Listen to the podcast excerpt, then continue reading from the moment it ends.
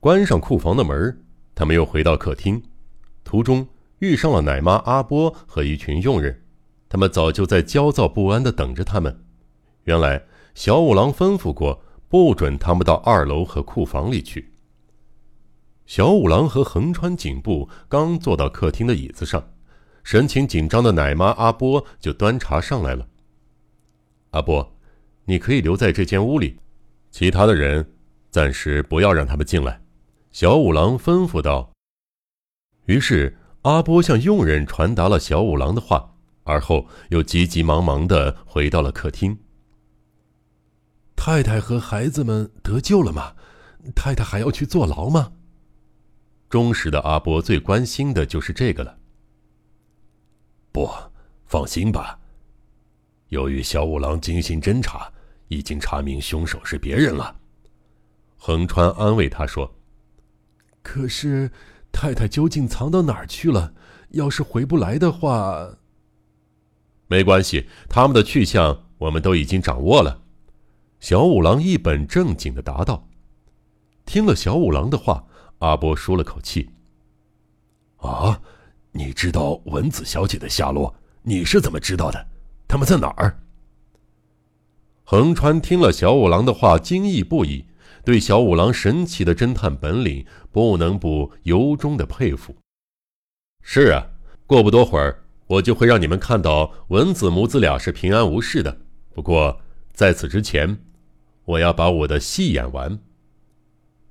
小五郎一边喝着阿波沏来的红茶，一边继续说：“第三幕是齐藤被杀，当然，凶手不是文子小姐。”而是杀死烟柳在藏的那个戴面具的怪物。你已经知道天花板上的秘密了，不用我说也知道罪犯是怎么干的。横川对小五郎的推理很是佩服，可是转念一想，又觉得有些不可理解。可是好像又有些不合逻辑。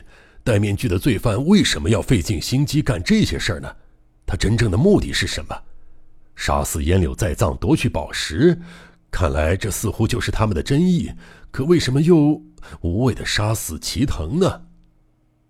不，杀死烟柳和齐藤都不是他的真意。前天我就对你说过，那家伙没达到目的，他真正要杀的是另一个人。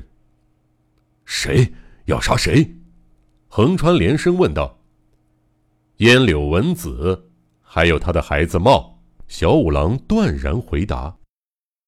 横川警部没想到，刚才还把文子当成杀人犯，转眼之间又黑白颠倒。文子不但无罪，自己倒成了杀人魔鬼的猎物，这究竟是怎么回事？这起案件从一开始，杀害文子就是案犯的唯一目的，其他各种犯罪都只不过是为了达到这一目的的手段。等等，横川不同意小五郎的说法。这有点奇怪呀！杀死一个柔弱的文子小姐，何必费那么大的功夫？一开始拐走茂，把他关在青山的空宅时，就可以轻而易举地把他杀了。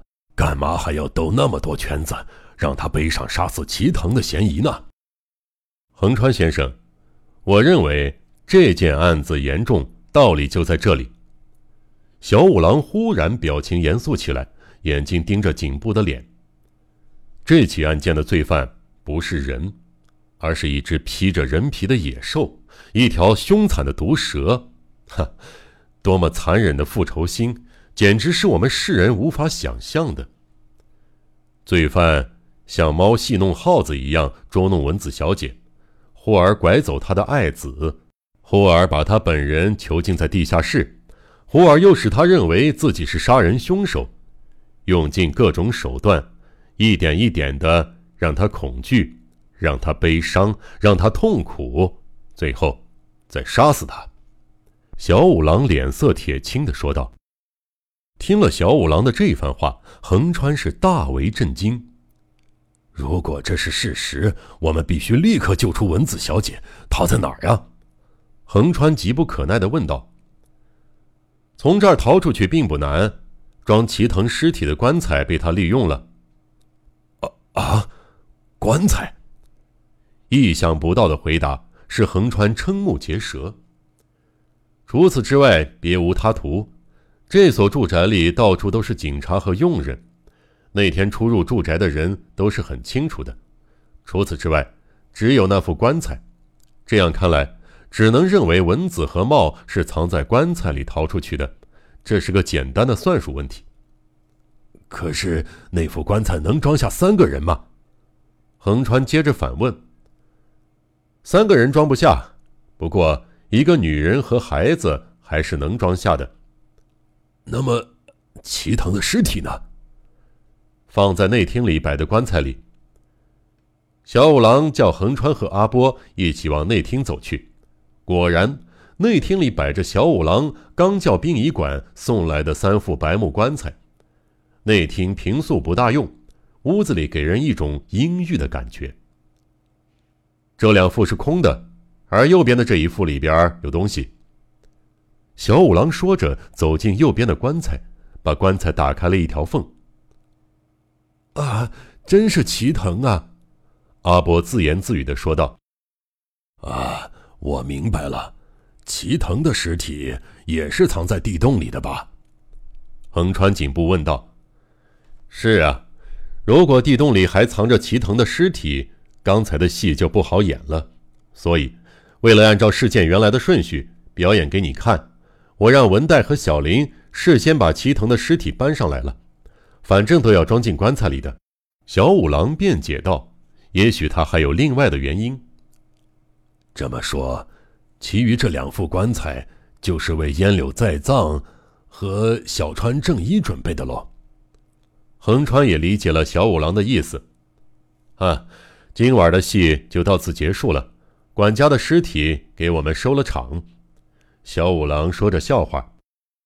下面该进行真正的拘捕了吧？横川像发现猎物的猎狗一样，浑身是劲儿的说道：“文子母子的安全令人担心啊，而且罪犯有可能要逃走，不能再磨磨蹭蹭的了。”警部这下有用武之地了，横川先生，你忘了刚才我不是向你保证文子小姐安然无恙吗？小五郎不慌不忙地制止了警部。你你已经知道真正的罪犯了？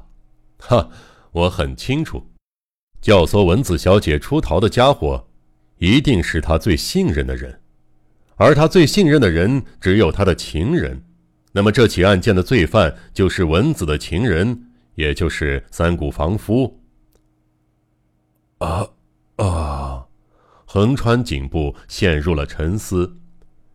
小五郎的推理乍一听似乎十分离奇，可细一想又觉得顺理成章。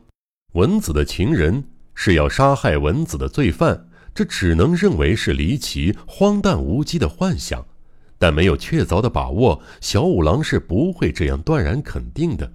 真是一件错综复杂的奇案，横川百思不得其解。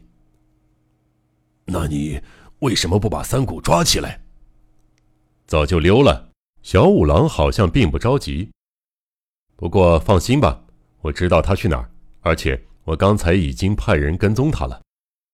跟踪？是谁？谁跟踪他呀？横川像连珠炮似的问道。小五郎笑着说。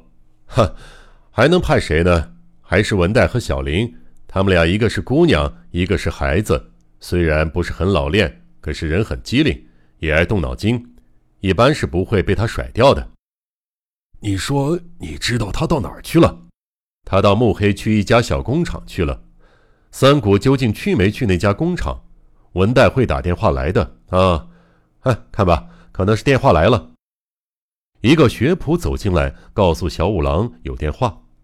小五郎走过去，拿起了听筒：“我是文代，他果然到那儿去了，请你快点来一下，他好像发现我们了。”“好的，我马上和横川一起去，叫小林留在那儿，你把那个搬去。再见。”小五郎放下电话，又转向横川：“听到了吧？